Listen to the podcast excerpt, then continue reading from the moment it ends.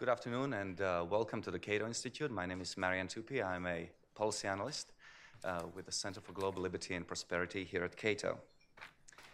At Cato, we like to say that ideas have consequences. Some ideas, like those which originate in this August building, are of course very good, whilst others not so much. Amongst the latter, I would include uh, a 1917 paper authored by the future Soviet dictator Vladimir Ilyich Lenin entitled Imperialism, the Highest Stage of Capitalism.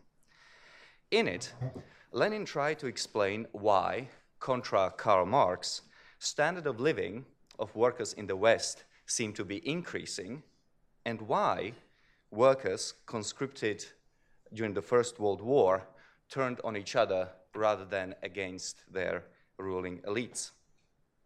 Colonial exploitation, Lenin asserted, enabled Western capitalists to buy the loyalty of the working classes, all the while people in the colonies suffered.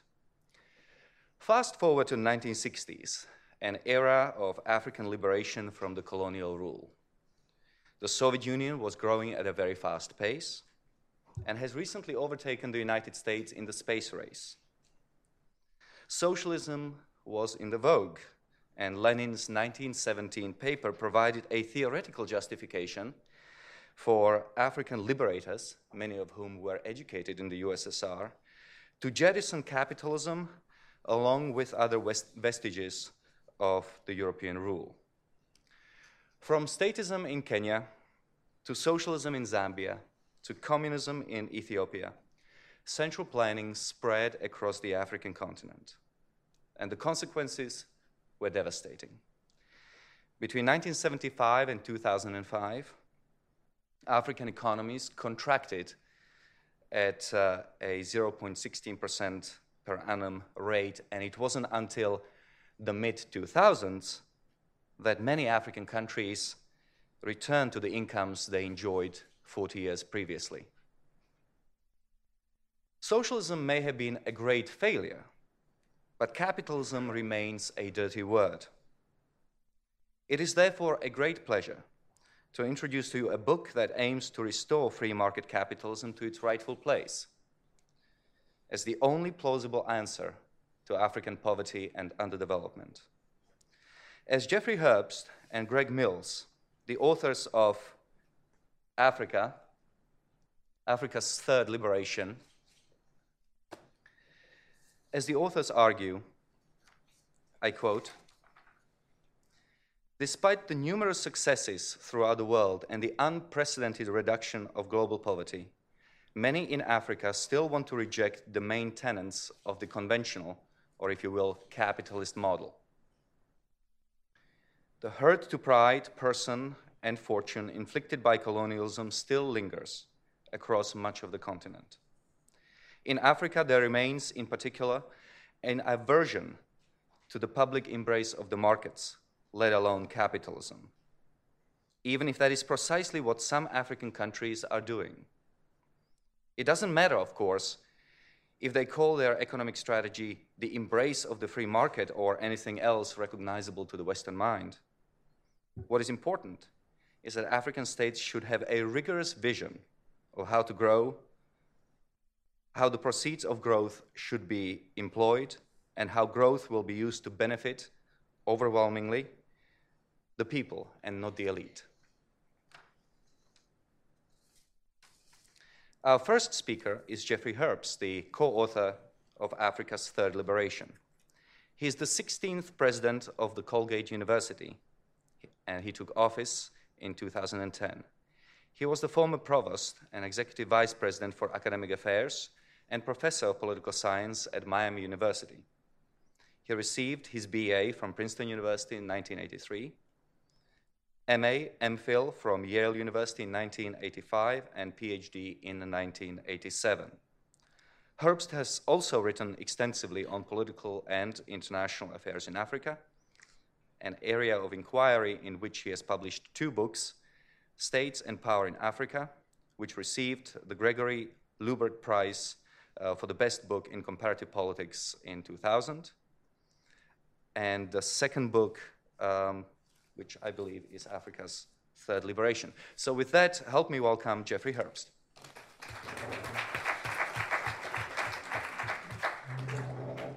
Thanks very much, and thank you, uh, Marian and uh, Todd, also for uh, coming out today, and thank you also to the Cato Institute for hosting uh, what is the American launch of Africa's Third Liberation, which was published in August by Penguin in South Africa.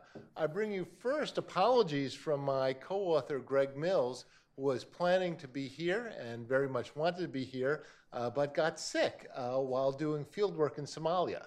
Uh, some of you may have had that experience uh, in the past and uh, simply was not up to coming here. But uh, he's here in spirit, and uh, I know uh, he'd very much like to engage with you. Uh, Greg has also led the launch of the book in several African countries, uh, most recently in uh, Kenya and Malawi. it's a pleasure to talk to you briefly about the book today and about some of the crucial topics that we tried to examine.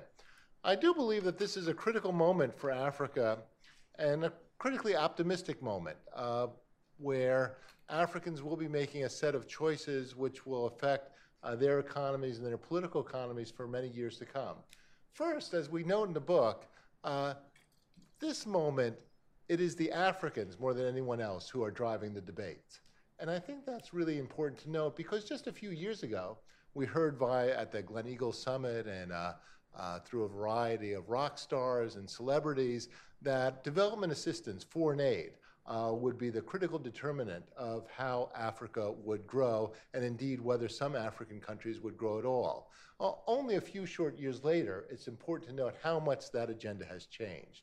Uh, in fact, Africa is growing not because of foreign assistance, and I believe that increasingly the Africans have finally seized their own development agenda and we hope to make a contribution uh, to what is legitimately and importantly an African debate. It's also a moment, uh, as was noted, where global poverty is on the decline. And as many have noted, uh, we are seeing uh, the most remarkable decline in world poverty in human history. Uh, most of that decline, it should be said, has not been in Africa, uh, but has been in East Asia because of the remarkable growth rates in that region, largely in China, but also other places. But they have demonstrated to the Africans that a context where sharp reductions in poverty are possible. And we hear increasingly in Africa that if so many other countries have followed a path, albeit different ways, but a path of relatively high growth with poverty reduction, then why can't the countries of sub Saharan Africa? And finally, as was noted, African countries have rebounded uh, from the worst of their times, at least on a continental per capita average. Uh, African per capita income probably hit a peak between 1976 and 1978, again on a continental average that hides the diversity of of country experiences, uh, but is useful to note. And then there was a long period of decline. And it was not until really 2006 or so uh, that on a continental level, Africa regained uh, the income that it, per capita that it had in 1974 and 1976. 30 odd years, a record uh, which is very limited. Since then, per capita growth has continued to rise, and the IMF is predicting that the region will grow at about 5% a year for the, this year and next, and future years, dependent on a few assumptions, look relatively robust. Uh, Africa's growth stands in sharp contrast, of course, uh, to the, the, growth prospects of many developed countries and is more robust even than some developing regions. It's therefore a wonderful moment to talk about African development prospects, but also a critical one. Because we argue in the book that the choice that the Africans have to face now is whether they will use this relatively buoyant movement to move away from the political economy structures that have developed since colonialism, uh, that feature the enrichment of the elite, uh, regulation and state intervention in many markets, to a set of economies which will, in fact, decrease poverty and critically promote job creation. Thus, we've titled the book Africa's Third Liberation, The first liberation uh, being from the colonialists, the second liberation being from the liberators, and now the third liberation, the prospect of being liberated from the political economies that grew up and ossified from colonialism and through the, uh, through the first 30, 40, 50 years of Africa's independence. There has been growth, uh, and there's some debate, and it's quite legitimate, over the exact sources of growth.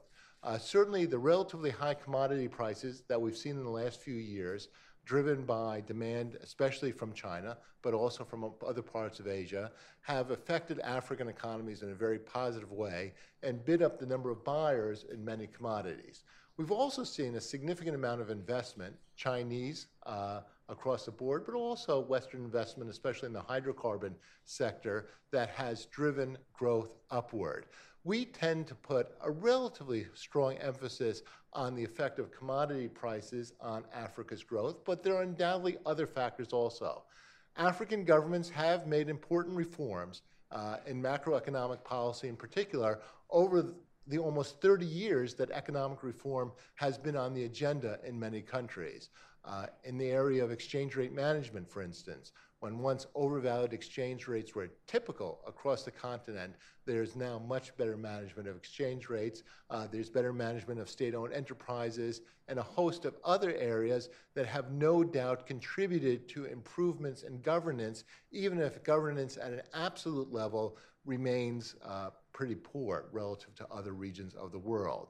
There have also been important technological developments, most notably in telecommunications, that have greatly helped African countries uh, and the remarkable effect that cell phones have had on many countries in terms of allowing them to finally wire in uh, to world economies, to empowering individuals should not be underestimated. And finally, uh, conflict in many countries is down, and some significant wars have ended, notably in West Africa, uh, but also in Southern Africa. And this peace, albeit sometimes fragile and often hard won, has had an important effect on the economic prospects as some countries associated with battle uh, and with destruction, be Mozambique, Liberia, or like, have now had some years of peace and are beginning to reap the economic rewards. So macroeconomies are growing, uh, and a number of arrows are green and in the upward direction, but there's still a great deal to worry about. Even if economic growth has been positive, it's still off of a very low base, and many Africans are absolutely impoverished. Uh, and poverty throughout the continent is significant and due to population growth in some ways growing. But also, we've seen that the growth to date has not created that many jobs. Um, Africa, of course, is on a demographic curve that's different from other regions of the world. And as other regions see their populations begin to stabilize and the absolute number of young people perhaps even decrease, and of course, in the developed world, absolute populations begin to decrease, uh, the number of young people in Africa is still increasing and will increase for quite some time. Uh, it's estimated that Africa may have one quarter of the world's youth uh, in the next few years, uh, but two thirds of them at the current time are unemployed.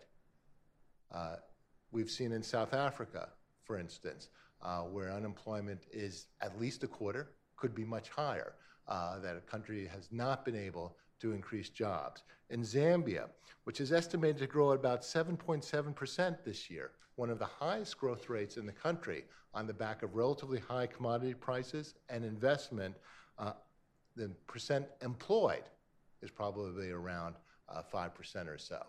Uh, the growth rates to date have, perhaps not surprisingly, resulted in a large number of job creation. And it's a challenge because much of the growth is propelled by commodity prices and some increase in commodity volume. And in some commodities, that's very hard to generate jobs in the first instance. You may produce more oil, for instance, but that does not immediately mean you're producing more jobs. So Africans face, and it's a somewhat different challenge than many of the East Asian countries which featured early industrialization. Africans face the challenge of how to create more jobs given that much of the economic growth in the next few years, probably in the foreseeable future, will be off commodities. That's a real challenge. It is, however, we believe the critical challenge because African growth rates will not matter that much uh, in terms of the consumption and development prospects of individuals unless countries are able to create more jobs. And as we've seen in North Africa, if there are significant numbers of youth who are unemployed, then political stability in what are often very fragile and nascent uh, democratic systems uh, will be challenged. We look at the lessons from other parts of the world uh, in the book uh, and draw specific examples uh, from Central America, from East Asia, from the Middle East. Of course, the variety of development experiences across the world are many, uh, and each individual African country uh, will have to adjust its policies to its particular circumstances. However, we did draw some general conclusions. Uh, time after time, we saw that in specific instances, in East Asia, for instance, uh, country efforts to pick winners and to devote a large amount of resources to particular industries, particular products in some cases, oftentimes usually failed and certainly did not gain, uh, in the great many, many instances, uh, the benefits that was hoped. Uh, in, in addition, we saw that while special economic zones, uh, export areas, and other areas which tried to suspend business as usual uh, in what were usually heavily regula regulated states worked somewhat, but they were only zones and enclaves. Uh, what we came back to time after time uh, was that when governments adopted policies, which were hardly surprising, but stressed good governance, uh, the, the limited interference or elimination of interference, especially in labor markets, and the elimination of price distortions, then there was growth and oftentimes in surprising areas that, that governments did not anticipate. Uh, we found in particular that many, many governments across the world, many of whom had become independent around the same era as African countries, had developed an accommodation with business. One of the striking things about the recent growth in Africa and about African political economies is that while African leaders certainly appreciate the growth to date, they have not reached an accommodation with the private sector, a willingness to acknowledge the importance of the private sector in the growth of their countries, and in many cases still view the private sector with a great deal of suspicion. And indeed, one of the interesting questions about the relatively buoyant moment in African political economy is if leaders will use this moment to increase the pace of reform, promote states that work even better than before, or whether some of the bad old practices of the past, in terms of elites trying to capture resource rents and increase corruption, will reappear simply because some of the immediate pressure is off. We saw in other countries in the world that had reached an accommodation with business, not that they were always in the pocket of business, but there was a lack of animosity towards the private sector, which gave business leaders the confidence to invest beyond the immediate policies of the present day government, which could, of course, change.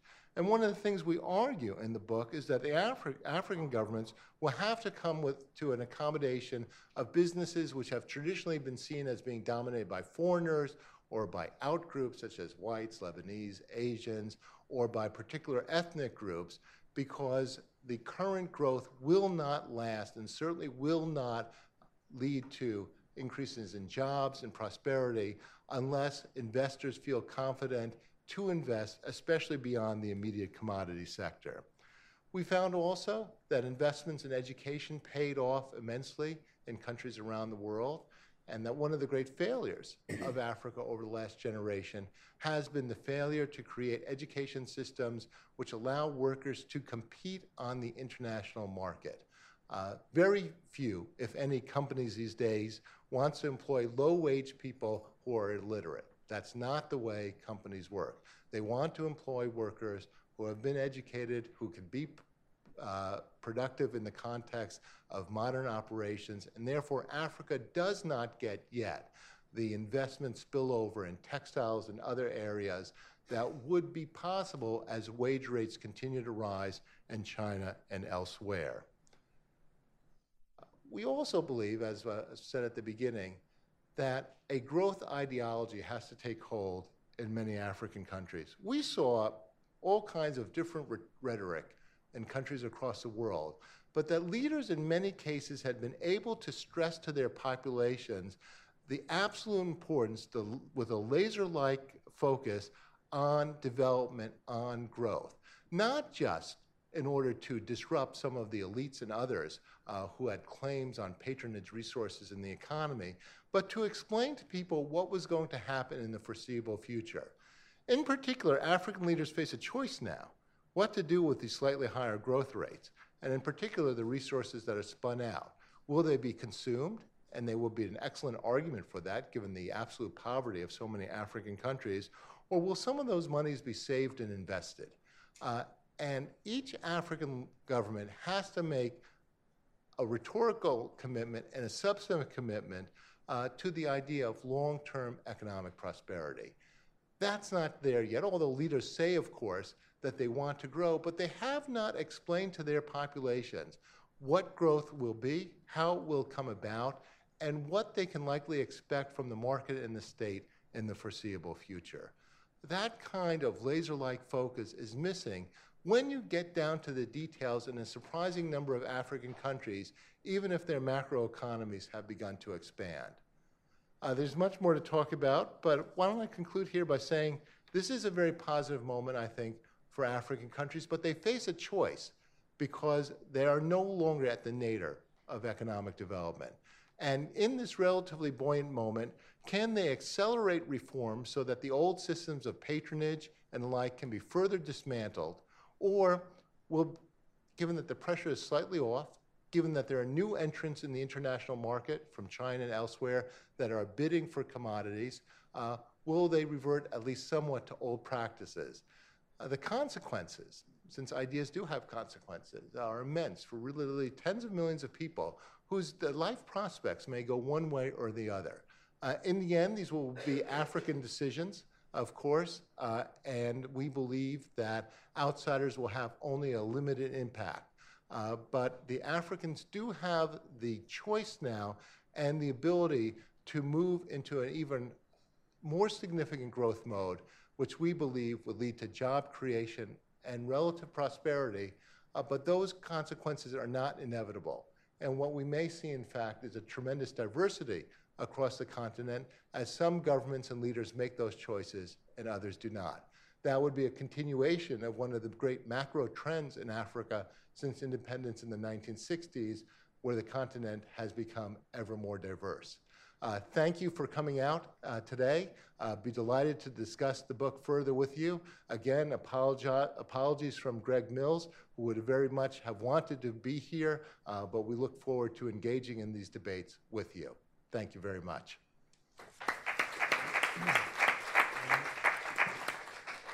Thank you, Jeff. Um, our next speaker is Todd Moss. Uh, Todd is um, a colleague and a friend and uh, an inspiration to many of us who are working on Africa. He's been a friend of the Cato Institute for many years. Uh, he's currently the Vice President for Programs and Senior Fellow at the Center for Global Development. Uh, he directs the Emerging Africa Project, and his work focuses on US Africa relations and financial issues facing sub Saharan Africa, including policies that affect uh, private investment, debt, and aid. He's currently working on cash transfers in new oil economies, new ideas for restructuring US development um, policy, and the future of IDA. Uh, in the past, he led the center's work on Nigerian debt, Zimbabwe's uh, economic recovery, we are still waiting for that one, and uh, African Development Bank. Uh, Moss served as Deputy Assistant Secretary in the Bureau of African Affairs at the U.S. Department of State. Before that, he was uh, with the World Bank, where he served as a consultant and advisor to the chief economist in the Africa region. Prior to working for the bank, he was a lecturer at the London, London School of Economics uh, in the Postgraduate Development Studies Institute. And before that, he worked for the uh, Economist Intelligence Unit. Um, with that, uh, please uh, help me welcome Todd Moss.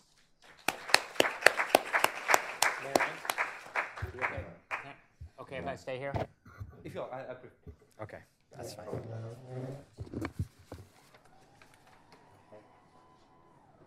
Well, uh, thank you, Marian. Uh, uh, congratulations, uh, Jeff and Greg. Uh, I'm really uh, honored to be uh, to be asked to comment uh, on this book. Of course, I read a lot of Jeff's work in school, especially the the seminal work on the politics of adjustment in Africa. Um, let me start with my my big criticism of the book. I don't know if you call it watermelon or what it is, but I don't know what to call the color of this book cover. Uh, I've never seen that color before. Um, I'm going to say uh, three small positives and then uh, three big positives about the book. Uh, the small, the small positives, something that struck me. I, I knew it, but I didn't. I guess I didn't realize it till I read it in this book. Is that the Southern African region is really lagging in many ways the rest of the continent. We always think of South Africa as a leader, you know, relatively wealthy. We've got Botswana and Namibia, countries seem to be doing well, and we think of Central, East, and West Africa as kind of messy. But they point out that that with the exception of Chad and Eritrea, actually all the one-party states left are in Southern Africa. Uh, I, I, that, that, that really struck me.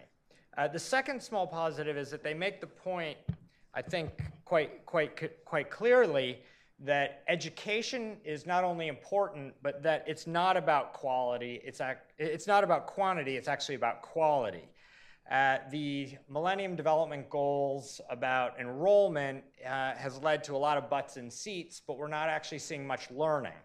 Um, and uh, I was, uh, I was uh, reminded also just outside one of the one of Cato's books, uh, "The Beautiful Tree" by James Tooley, talks about the rise of, of private education. That's certainly going to be one uh, one response to uh, to the failure of learning in schools. Um, we also, I spent most of yesterday with Lant Pritchett, who's working on this issue, and we'll, the center will be putting out uh, his book, which looks at the problem of, of quality education, particularly focused on on India, because that's where a lot of the evidence base is, but East Africa uh, as well. Um, and I think that that's going to be the shift is going to be on education quality now. And hopefully, when there's another round of Millennium Development Goals post 2015, there will be something uh, that has to do with actual learning rather than just getting kids packed into a, a building that we call a school. Um, the third is that uh, I, I, I, it's not often that you read a book about uh, politics and economics where they credit one of the, the inspirations uh, as a pop singer. But I noticed footnote 14 in the final chapter credits Johnny Clegg uh, as inspiring uh, um, uh, a key part of the book. I also kind of like that. Um, so, what are, what are the three big, three big positives? One is that jobs and growth is clearly the primary challenge facing sub Saharan Africa right now. And also that the instinct to pick winners uh, is actually extremely dangerous and can, I think Jeff hinted at this, it can get us back to uh, some of the worst um, examples of state direction, state control of things leading to uh, mass patronage and not leading uh, to jobs. Uh, it seems that often when we're talking about the private sector in some countries, this is not uh, universal, but in many countries, when we're talking about the private sector, we're often talking about the president's family and their private holdings. Uh, and we, I think we need to be very clear that when we talk about, we in, in the West talk about the private sector, you're talking about an independent business sector that is gaining wealth through something other than political connections. Now, of course, we have problems with this in our own country. Um, but I think it's very clear when you notice that the wealthiest people in the country are becoming wealthy because of either their their family relationships or their access to uh, government subsidies or import controls, if their wealth is based on government, um, on some kind of government intervention, that that's not really uh, a competitive private sector that we're talking about that's going to prepare Africa to be competitive in a 21st century economy. Uh, the, the book talks a lot about this sort of animus to business. I think that that's probably less ideological today. Uh, than it is about using state levers to hammer potential political opponents. It's much more, I think, uh, that, that many political elites view uh, independent business people as potential rivals, and they want to hammer them rather than as some sort of uh, nostalgia for, uh, for, for uh, uh, romantic socialism of, uh, of the past. Doesn't mean that they might, might not revert to some of that rhetoric, but I think it's much more short term. I also think that the, the, the, the, growth trends that, that Jeff highlighted and that we've heard a lot about from the big international financial institutions, which all point to growth being up, uh, I think that's, that's absolutely true. I think underneath these positive regional aggregates, there is a ton of divergence. And in fact, I think the dominant trend is that we're seeing some countries actually investing and preparing to make their economies competitive for the future. A lot of countries not doing that at all, uh, a big bunch in the middle that could go either way, and that I think the dominant economic trend at a macro level we're going to see is rapid divergence uh, between sort of countries that get it and countries uh, that don't.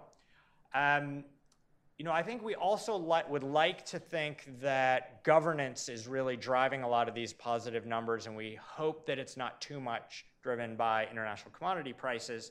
I did have a look at the World Bank's imperfect but not too bad governance indicators. They have a time series. And if you look at countries in, in the mid 1990s and today, we actually have 23 African countries that have improved and 23 African countries uh, that have deteriorated on, on, the, on the governance indicators. So, again, an example of, of this divergence. I think we also, um, it, this divergence is especially important because African markets are so fragmented. Uh, we will often hear, you might hear in the press, that Africa's workforce is about to become bigger than India's workforce. Yes, but that's because you've got these labor markets divided over 48 or 49 countries. Um, we like to think that these countries are taking off, but in relative terms, they're still, still very, very tiny. Um, uh, I live in uh, Montgomery County, Maryland, just over the border, and uh, the budget, uh, the school's budget for Montgomery County, Maryland is roughly the same as Senegal's uh, federal budget. So the scale that we're talking about uh, is still, I think, quite stark. Um, so jobs and growth, yes. The, the other thing that I think that Jeff and Greg get right is that they posit three big questions I'm not sure they call them three big questions, but they, they talk about the politics of growth. What, what, what's going to be the politics of growth? What's going to be the constituency for growth? And then third, what's going to be the ideology of growth?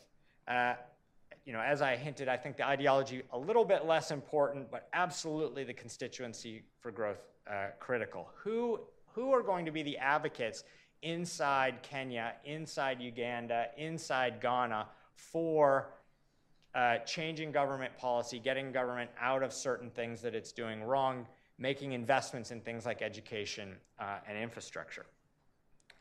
The third big uh, thing that I think they get right is that, the, that foreign aid is just no longer central to the African policy discussion.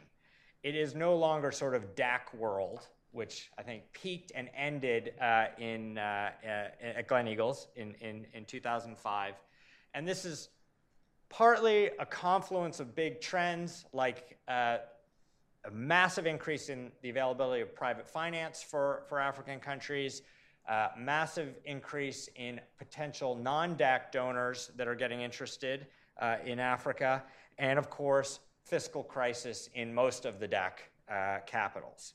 Uh, and what this does, as, as Jeff pointed out, is it creates a whole range of new choices for African leaders. Uh, and there's going to be, I think, a lot of bad choices made, but I think a lot will make good choices, and they can use these choices uh, uh, uh against each other, which frankly I think is positive to break this sort of DAC cartel of donors. That said, the, the aid, aid world is not over. Okay, global aid is still about 160 billion dollars last year. That is still very big. We are in Washington D.C uh, a lot of aid agencies in this town, um, uh, and uh, a lot of political support for those agencies. And as we've heard, even in, in, in, in the presidential debates, both parties uh, in the United States at least, still view foreign assistance as an important foreign policy lever, and they will continue uh, to use that. So let me conclude with what I think is the central challenge, which is entirely consistent with, with uh, Jeff, uh, Jeff and, and Greg's thesis, is uh, the central if, if the central challenge is turning Africa's natural resource wealth into jobs and broad-based growth that have to do with non-extractive sectors. If we think just in the last 24 months, virtually every country on the continent with a coastline has had a significant oil or natural gas find. Uh, and a lot of the uh, landlocked ones have too. Now, the problem here is that the record, not just in Africa, but globally, on natural resource management is pretty bad. Um, if, you, if you think that the way that oil income, offshore oil income, is translated into uh, jobs and other productive activities, that's all intermediated by the state, right? The money comes into the government. Uh, the government has to decide how to wisely spend this uh, to generate other kinds of activities. And of course, political elites have lots of other things they'd like to spend money on. Uh, and in many cases, they have lots of other objectives. So that's been a problem. The record on promoting diversification has also been awful, including in the best run countries in Africa. If we look at Botswana's experience with trying to promote uh, car industry, trying to promote all kinds of other uh, sectors in Botswana, now small country, landlocked, particular reasons why that's difficult. The, the record of government intervention to promote diversification, again, very, very, uh, very, very, uh, I would think, worrying. Um, and I think lastly, it's that our advice for countries uh, is totally inadequate. So if you work at the IMF and you get a phone call from a finance minister and they've just hit the oil lottery and they're, they're going to get hit with, uh, you know, maybe the equivalent of 50% of their budget in three years uh, of new oil revenue. They haven't done anything. They haven't promoted broad-based growth. This is just essentially falls out of the sky. What's the advice we give them to do? The advice is set up a sovereign wealth fund, publish your budget.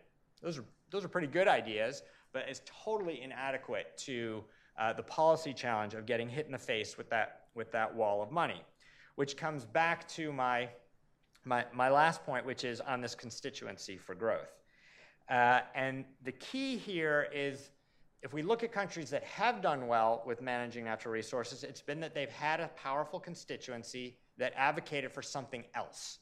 They weren't just trying to get their hands on the, on the extractive uh, money. They weren't just trying to capture that. They were actually trying to prevent that from ruining everything else, like driving out farming or manufacturing. Um, now, our answer is that, well, countries need strong institutions. Unfortunately, our record to build institutions, ter- terrible. Uh, we don't really know what they are, much less how to build them. Uh, but we do have a place, I want to not be totally pessimistic. We think of the social contract as critical to strong institutions where, country, where populations pay taxes and governments provide services, and there's an implicit bargain there. Uh, the, we do have a place to start, and that is building a tax revenue base. Um, and that's something that I think uh, we've spent a lot of attention on budget expenditure on the spending side. We've done a lot more, a lot less on the tax building uh, side, um, but I think that that gives us a, a starting point uh, for thinking about how we can try to encourage uh, a lot better governance and a lot, uh, a lot better outcomes uh, in Africa. Thank you.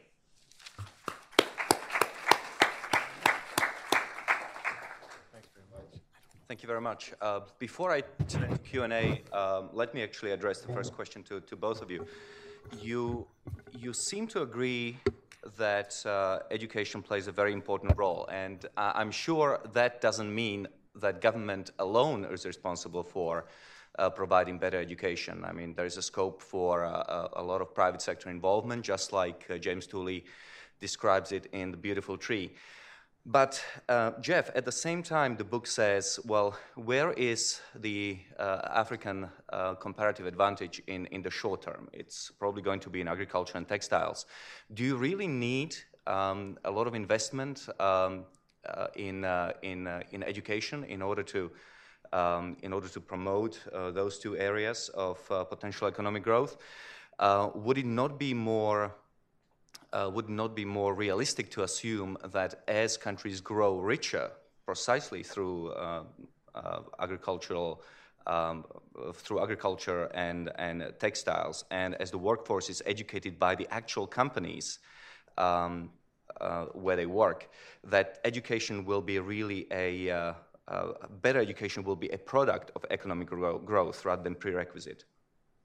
No, I think while the sequencing is uh, hard, uh, I think the current outcomes in educations are simply inadequate. Um, they're inadequate across the board, given uh, how much money has been invested, invested as, as was noted, uh, very poor outcomes, but also in some cases, I think, inadequate investment. I think African countries do have to raise uh, the educational levels now and in the immediate future, uh, both because that's what current economies demand, because it has very important implications elsewhere in terms of uh, empowering, especially girls, young uh, young women, uh, in terms of making choices about marriage uh, and childbearing. But also, what we saw is uh, that it's it's an unpredictable world, and one of the things that companies look at when they're siting call centers, to take one industry which didn't exist uh, not that long ago, but which is now very significant in Asia, uh, is an educated workforce uh, that can uh, operate in that context. Uh, so I think uh, African countries show a deficit in education right now. I think they have to get ahead of that now, and it is one of the immediate areas of infrastructure of social improvement uh, that I think uh, is worthy of quality investment. Because as was said, uh, the sheer numbers do mask uh, what are really troubling signs in terms of what people are actually learning. I, I mean, I think that the, the, the, the idea of whether it needs to be government provided education services or not is, is you know, yes, we're going to see the rise of, of private uh, education. We're already seeing that, and that should be something that should not be viewed as a threat to the state. I think the bigger problem with the current approach in many countries, this is not, uh, again, not universal, is that there's a very uh, uh centralized, you know, the minister, Ministry of Education in the capital decides every decides the budget. All the money flows through the capital. Uh, there's no local control over teachers, over hiring, over budgets all, over any of the decisions that really matter for local schools. Um, uh, and I think it's kind of breaking a, a bit of that cartel um, that's uh, uh, locked between either, uh, you know, often between the ministry, uh, civil servants, and the teachers' union uh, that doesn't want to devolve power or authority to, to, to, locals. Okay, thank you very much. So we'll open to Q&A. please um, uh, would you wait for the microphone to make it to you and then uh, tell us who your paymaster is and uh, form your question in, uh, in a form of a question? Lady over there.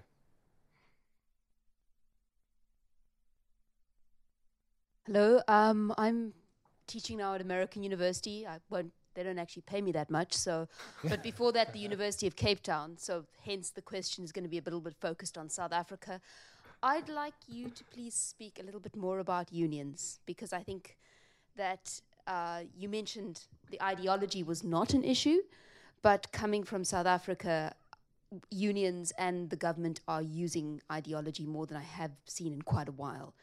And what role do you think unions will play in cramping the growth process? Thank you. You want to take a bunch, or what do you want to do? Uh, well, no, you guys go ahead and um, answer this. Uh, look, I think South Africa is at a particular moment right now where there is a, a cla- there is a clash of ideology in South Africa. There's no question about that. I work mostly on West Africa now, and I just don't see that at all. Um, in fact, I can't really think of a country in West Africa where there I mean, the deep ideological divide would be over religion, not over over uh, you know labor market issues. Uh, so um, you know, uh, obviously South Africa going through through this period now. Um, there is a ten- there there is a tension. This is true in all in all in, in all African countries between job uh, quantity and quality, and clearly union members, unions, like any um, uh, organized interest group, will advocate for their members, and they want uh, fewer competitors and they want higher wages for their members. And almost by definition, that's going to translate into fewer jobs. Um, there's no question that the data points to labor rigidity in South Africa as a major constraint on jobs growth. I don't think that's controversial. Uh, that's also true in a lot of other places where the barriers to entry to the labor market are very high. Um, if you're a miner in a lot of countries, you might have to pay two to three years' wages in a bribe to get that first job. Now that's a tremendous bear, and that, that, now you're indebted, so you have now a very strong incentive to try to keep out anybody else that wants to create that job. So the sort of labor-intensive uh, market uh, uh, industries that East Asia used, I think, are going to face this this problem. Um, uh, and there's also lots of other reasons why you know I'm very skeptical that textiles are the future uh, in sub-Saharan Africa. I'll just take a little bit on South Africa because of the very particular way that the struggle against apartheid uh, played out, where unions were uh, really the only legal, in many ways, uh, means of uh, formal opposition and had a hugely important role in the struggle. Uh, they came out of uh, that in 94 as a key strategic partner of the ruling party. Uh, it was said then uh, that high wages enforced by government at the, with pressure from the unions would deter job growth in South Africa. That's exactly what's happened for almost 20 years. And I think what we're seeing now is some questions about whether that model is going to break down uh, simply because job growth has been so disappointing. Uh, and the bet that the ANC made, which was it could redistribute income uh, from uh, uh, from those in the wage sector to a very large number of formerly unemployed uh, is showing real signs. And I think there is a real question in South Africa if that model, both economically, it's not worked, but now whether it's going to work politically anymore. Uh, I think that's an open question. Uh, South Africans are beginning to realize that their relative growth performance vis-a-vis other African countries, which they held, uh, you know, as being uh, not as competitive, is poor. Their relative performance, and uh, that uh, that recognition is beginning to seep through the policy debates. Uh, but it's going to change uh, it's going to require a real change in the political marketplace uh, before the economic policies can come around uh, to those that favor much greater job creation. Wow, a lot of questions. Um, let's go to Tony Carroll and then we'll come to you.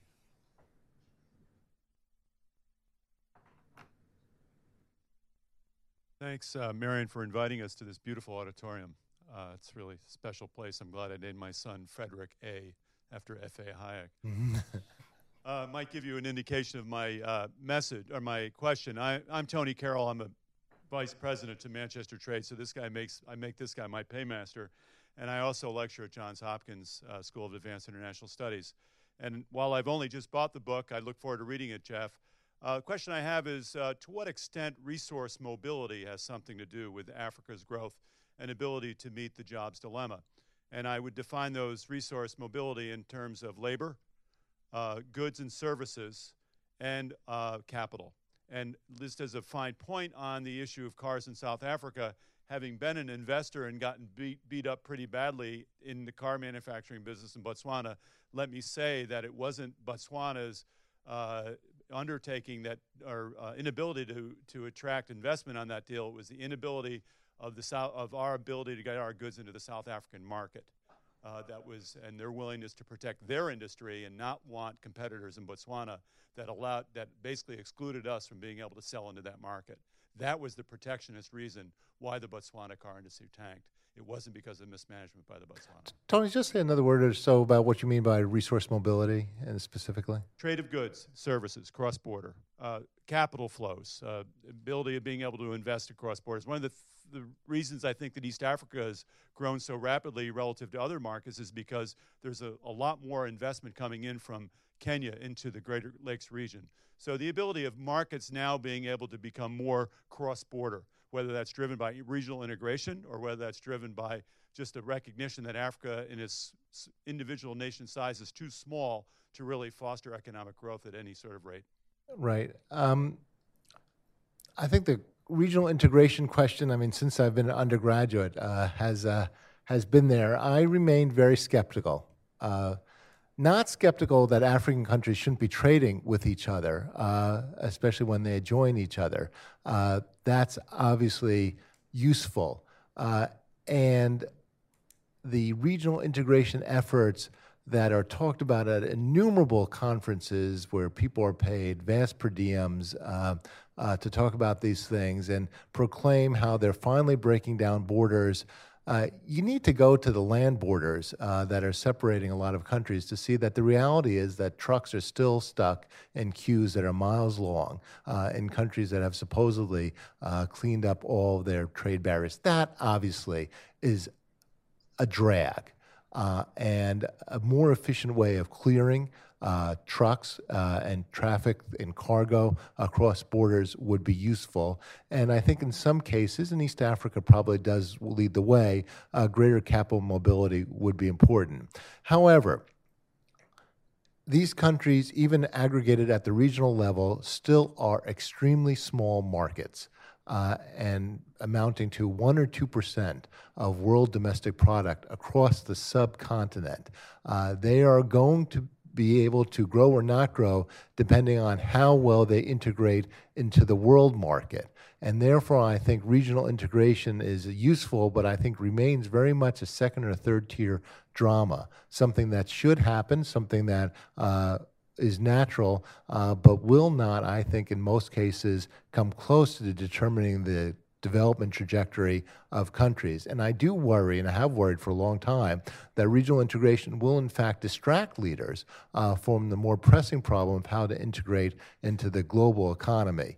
Uh, finally, while some of these regions are on the map regions, uh, given the vastness of the territory and poor infrastructure, which makes them effectively fur- much further apart uh, than they appear cartographically. Uh, they are regions in some cases in name only. So I think it should happen, but uh, this has been the dream or the distraction of a large number of Africans for a large period of time that regional integration is somehow the way forward, uh, when in fact, I think they must recognize that in fact it's global integration. I mean, I, I, would I would agree with everything that Jeff said. The the I think the focus on regional integration too often becomes about regional institutions Okay, instead of creating a common market in East Africa, we have to talk about uh, let's have a regional parliament and maybe a regional currency, and and that becomes uh, just another layer of difficulty in actually trying to transact across borders. Um, it's a little bit of the, the, the the trade problem in that you can legally wipe things uh, clean, uh, but then you're stuck with all of these sort of de facto barriers that uh, that are much much harder to get rid of. So. Thank you very much. My name is Yaya Fanusi. I'm the Special Operations Division for the United States of Africa 2017 Project Task Force. Thank you very much for your work. I enjoy the way you frame, you guys frame it, first and second and third revolution, liberation. As I'm in here, I don't think there's anybody in here who's my peer or colleague. I was involved in both the first and second liberation.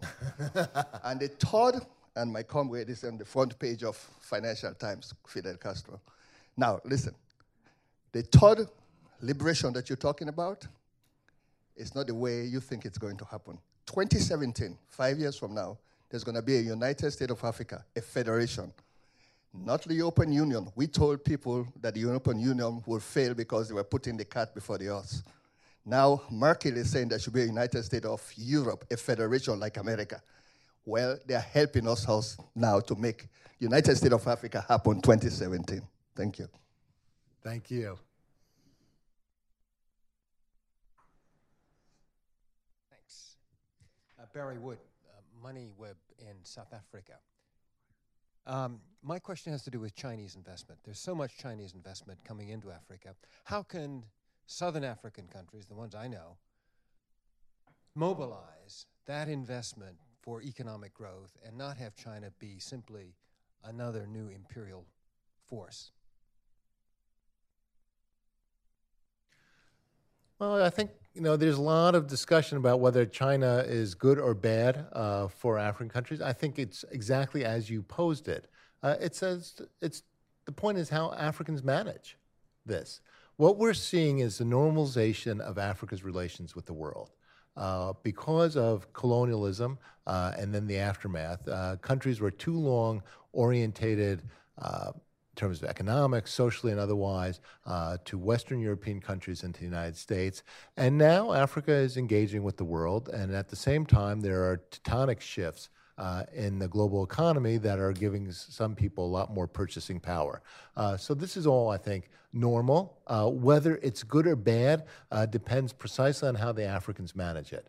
Um, if they see Chinese investment as just a way, and you could argue uh, this has occurred in some of the oil producers as a way of avoiding claims on good governance, uh, and especially uh, which they associate with pressure uh, from the United States and Western Europe, uh, then that money is going to be wasted. Uh, if, however, that investment, especially uh, the Chinese focus on infrastructure, which has been a shortcoming of many Western approaches and many Western development approaches in particular, not at the multilateral level, but at the bilateral level. If they use those investments in infrastructure, uh, I think uh, then it is going to be a real positive uh, because infrastructure in Africa declined mightily during the years of decline and is beginning to be a real constraint on nascent economic growth. Uh, we talk a little bit in the book about electricity production in particular. Uh, which people didn't pay much attention to when African countries were in the decline because consumption wasn't moving. Uh, but now uh, that consumption is moving up and production has remained stable in some countries is actually at or below the uh, immediate post colonial period, uh, it's a problem. So I think if the Chinese investment is managed in a way that addresses African priorities. If it's managed in a way that does not promote rent seeking and corruption, uh, then these uh, investments will be to the positive. And I would not treat them differently uh, in many ways than the investments coming uh, from the United States and Western Europe, which are also increasing, albeit in certain sectors, especially hydrocarbons. Uh, but I think we could see remarkably different results and effects of China on Africa depending on how individual countries manage it. Look, I, I don't think there's a country in Africa, including South Africa, that doesn't have a, an electricity problem. Um, if they don't have it now, they're on the cusp of, of being simply short of, uh, of generating enough power, and they don't ha- they have huge swaths of population that have just no access to electricity at all. Um, and clearly, the Chinese are good at building stuff. Uh, they come with uh, low interest credit uh, they come with uh, construction companies that are able to work in difficult environments and build stuff at low cost. Uh, nobody else is really going to do that. German engineering, uh, American engineering firms are not going to build a lot of this. There are some cases, like uh, in Togo at the American power plant. Um, but frankly, the constraints that we've put on our own private sector agencies in the US government uh, make that very, very difficult, and those are going to remain um, those are going to remain exceptions uh, uh unless we uh, unless we change uh, our own our, our own our own tools. Um, one thing I, just on China is that there are. I'm still surprised at how many people view U.S. and Chinese activities in Africa in competition somehow. Uh, I mean, the, the, the, idea that we're in a Cold War competition with China and Africa just makes no sense. Uh, there are cases where Chinese engagement rubs us the wrong way or conflicts with our objectives. You could imagine, uh, uh you know, Chinese uh, activities in Sudan are sometimes problematic. Certainly, their their engagement with with ZANU PF in, in Harare is a problem. And there were particular cases where maybe a, a, commercial contract was done in a way that wasn't exactly above board, and an American company lost out to a Chinese firm. Those are those are the, er, those are the sources of friction. But in large, our our interests in Africa are aligned. Uh, where everybody stands to gain from a more peaceful and prosperous continent. Uh, and really, our tools are operating in totally different uh, spheres. Uh, the Chinese generally build stuff, and we they tend to do the hardware, and we tend to do a lot of the software. Now, I know that the State Department's pissed off when the Chinese build a school and we train all the teachers, and they get the big sign, and nobody knows that the Americans did that. But that's a separate problem. Uh, for for Africa's future, that's uh, that's uh, I think all all positive. Um, let's go over there. That's Peter. Thank you. Uh, Peter Lewis from SAIS. Uh, thanks very much, uh, Jeff and Todd. Uh, very good presentation. And uh, I'm uh, very much in, in, in sympathy with the, the conclusions of the book, particularly the emphasis on private sector investment for broad-based development. But we've heard so far a lot about automobiles, about textiles, about unionized jobs.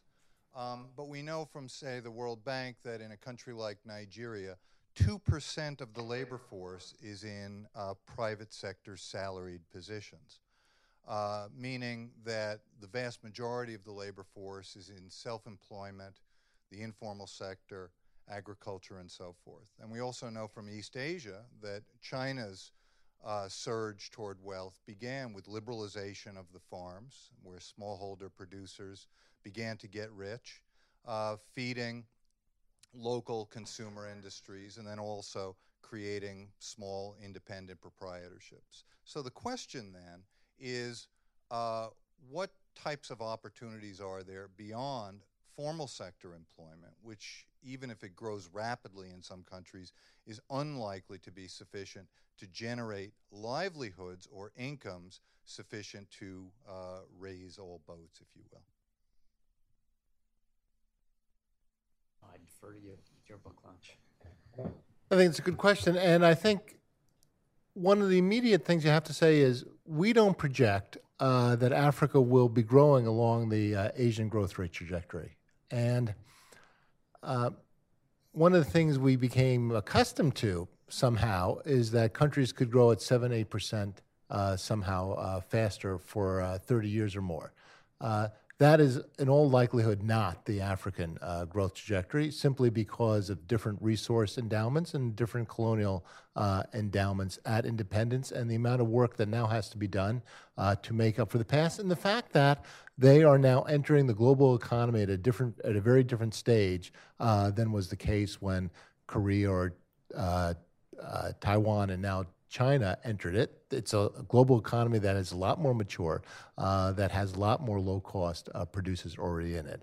Uh, so uh, while we uh, celebrate in many ways a five, five and a half percent growth, I don't think you're going to see African countries by, by and large growing at eight, nine percent a year. Uh, so it's going to be a slower process, a process which is still quite abnormal by human history, where people grew including the United States in its defining economic period at a much slower rate. Uh, but we're not going to see the immediate, the fast transformational changes uh, that Asia saw. So things are going to happen at a slower rate. Uh, therefore, the African structural economy as it is, uh, with a significant number of people, albeit declining as a relative share in agriculture, for instance, uh, will be a reality for the foreseeable future, although uh, it should be noted uh, that uh, urbanization uh, remains one of the great trends in Africa, as indeed it does across the world.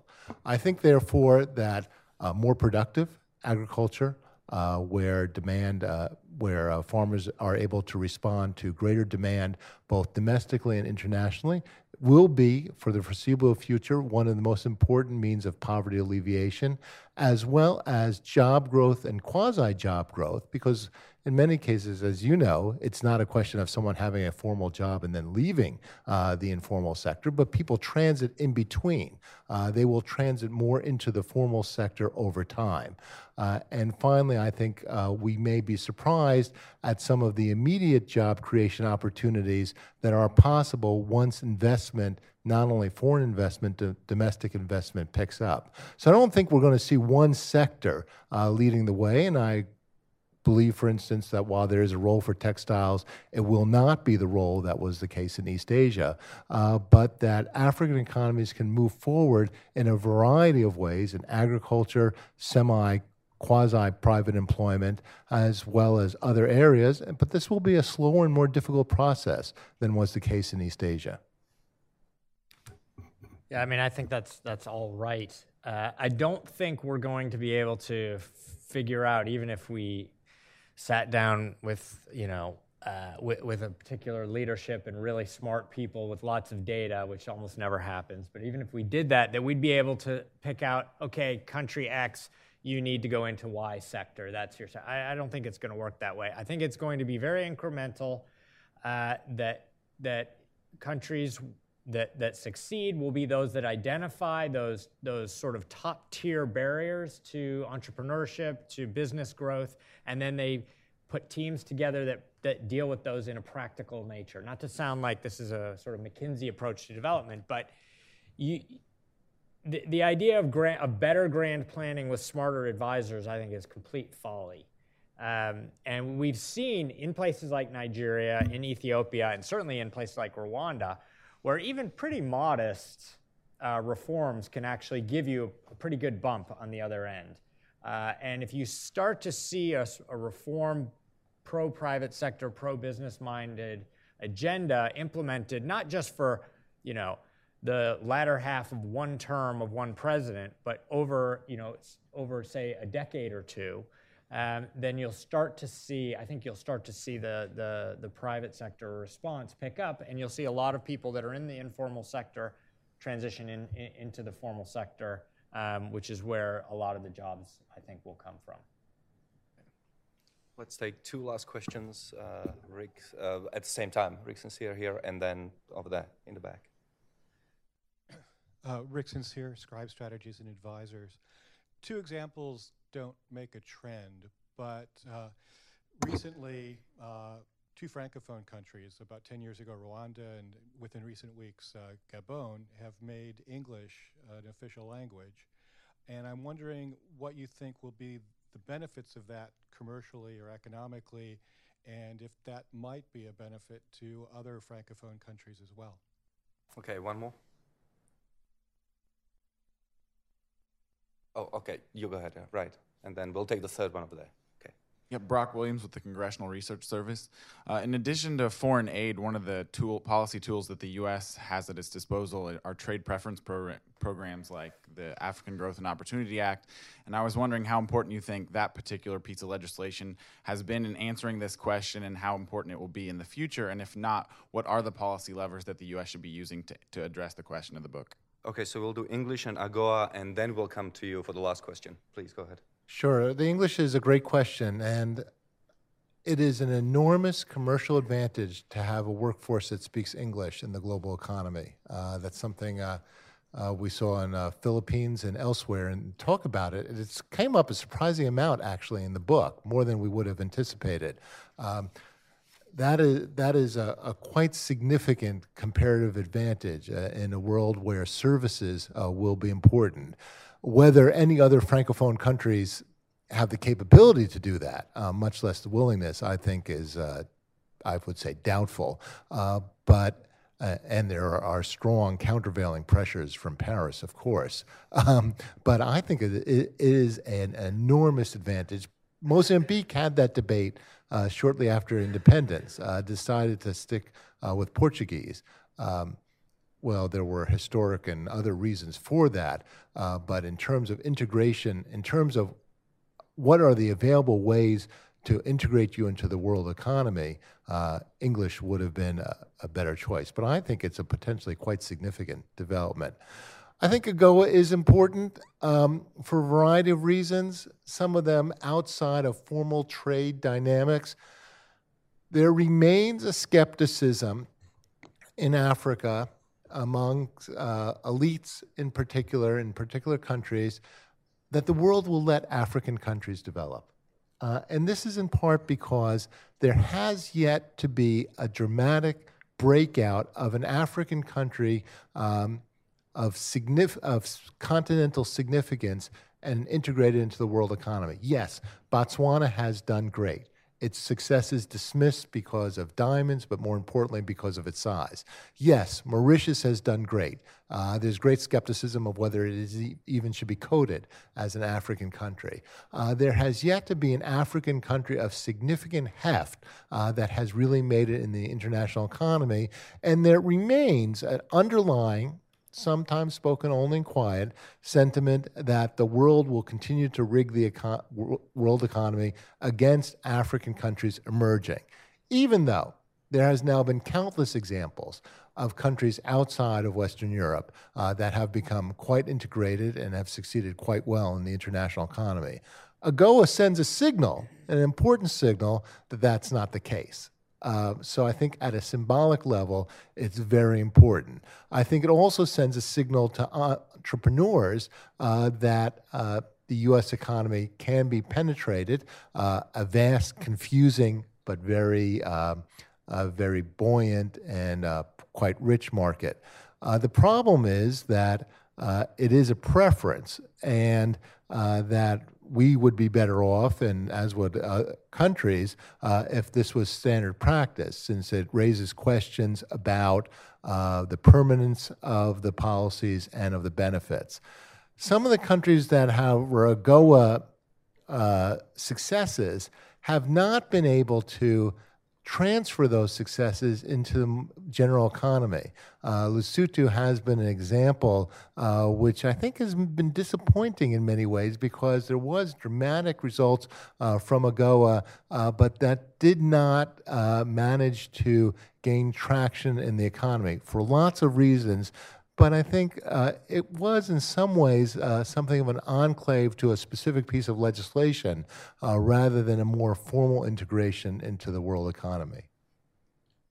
Uh, so on the francophone question, I mean, it's not just the language issue, but also the closed French business system, where many countries, uh, it's it's you know a lot of American companies won't won't want to enter those markets, not just because they, they might not have enough staff that speak French, but because they perceive it that uh, French business, uh, in collusion with the government, will keep uh, will keep non-French businesses out. So it's more, I think it's more of a uh, uh, of a of a market liberalization question that complements the, the, the language. Look, on AGOA, I think AGOA was great for what it was uh, but we should be honest about what it is, which is we just remove trade taxes on our, on most African goods. We we should do that. Um, uh, it has led to a little bit of a bump in uh, in, in uh, African exports into the United States. Um, it has not led to a textile boom. I don't think that, uh, uh, and it hasn't led to a general export boom outside of certain extractive sectors. But that's really because market barriers were not the primary constraint. This is, you know, if we look now at what's holding back African exporters, um, a lot of them have to do with behind the border uh, constraints like, you know, high cost and unreliable power, uh, ports that make things costly, uh, low skills uh, among among the, in the labor force, and if you take away those trade taxes, they still have to compete with Bangladesh, Vietnam, other countries, uh, and uh, and frankly, they're not they're not quite there yet. And particularly on the scale issue, if you want to um, if you want to start a small or, or say even you're a, a, large firm in by African standards, and you want to be a supplier into the U.S. into Walmart, they're not going to ask for a thousand widgets. They're going to ask for two million, and they're going to need a guaranteed delivery s- schedule. The scale is just uh, is is again be, itself uh, an issue.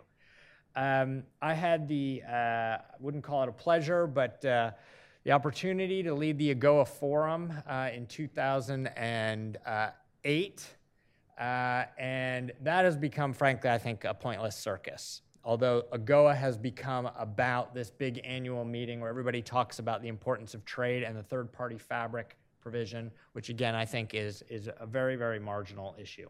Um, AGOA should obviously be made either made permanent or be embedded in a wider. Uh, Rosa Whitaker's not here, so she won't throw things at me uh, with, within a wider uh, preference for all low-income countries. It's crazy that we would charge trade taxes on uh, on any country uh, that was so much uh, more low-income uh, than our own. we believe in free trade as, as a country and private sector. Why would we impose trade taxes on a country like like Bangladesh? Doesn't make any sense. Okay, an absolute last question over there. Quick one. Steve Landy, uh, Manchester Trade. First, I would like to thank uh, Mr. Herbst because I'm a Colgate graduate, and in 1963 I studied under John Malcolm, State Department in the Pure Genius. When I asked to go Abidjan, sent me to Thessaloniki, Greece.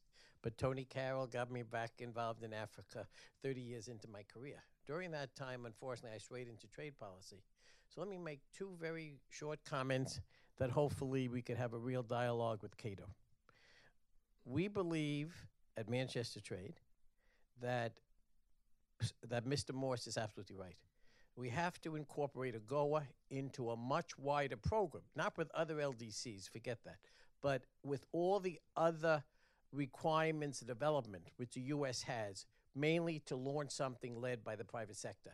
And we do that by attacking the very, in, the very inefficiencies that Dr. Moss described whether it be a failure to be able to help power companies because we have rules against fossil fuel, or whether it's a desire to take Madagascar, the only successful country, we'll say textiles, we'll say, other than the ones in southern Africa, off of AGOA because a bunch of thugs seize power. There's a lot of things we can do. So that's one proposal. Obviously, I'm not going to discuss it in that. And number two, based on our own work and trade, we do believe that regional economic community is the only way that you can grow Africa is not that you have a choice. You're not going to get the, you're not going to insert Africa into that supply chain unless you're able to put them into at least acceptable sizes. And what we basically argue for is a very simple proposition, and that is that let a AGOA be extended until 2020. Let's keep those preferences in place. Let's stop the Europeans from forcing prematurely bilateral agreements, FTAs, on African countries which divide them, which make impossible. And by 2020, let's then have the kind of policy that makes some sense. And in the interim, let's get U.S. investment because that's the only engine that we have in the States that can promote this growth. Can't talk more because okay, I know thank you very much. it's lunch, but I Any do comments? appreciate the opportunity and look forward to further discussion. Thank you. Well, I, I, I agree with that. I will say I think that in some ways AGOA is more of a Washington discussion than an African discussion. Um, uh, and, uh, and that's because of the realities of, uh, of uh, penetrating to the world market, of which the United States is only one, albeit an important part. Uh, I'll remain skeptical on regional approaches, not because I wouldn't want it, uh, for the very reasons that you say, uh, but because I think it is going to be very hard to manage, and because uh, the sheer diversity, and I think we both agree, the increasing diversity that we'll see in Africa in the next few years will only make it that much more difficult. Uh, the Africans have devoted an enormous amount of political capital uh, to regional integration to date uh, without the results, I think, that are appropriate. It is hard to integrate into the global economy at scale, but as was said, given that the likely partners, if you were to go hand in hand and try to engage in the international economy, don't give you that much more scale and give you even more managerial and political headaches. Just a last point, and uh, this this won't make Marian happy, but we are not, uh, you know, AGOA is fine on its own. We are not deploying the private sector tools that we have within the U.S. government. In, I mean, they are massively underperforming. Uh, OPIC, in particular, Overseas Private Investment Corporation, uh, partly because it doesn't need to get budget, uh, it, it generates its own profits. Uh, it has a lot more flexibility, and it's a primary tool that can help promote private investment in ports, in power, in a lot of these sectors. Um, but we have hamstrung it in two ways.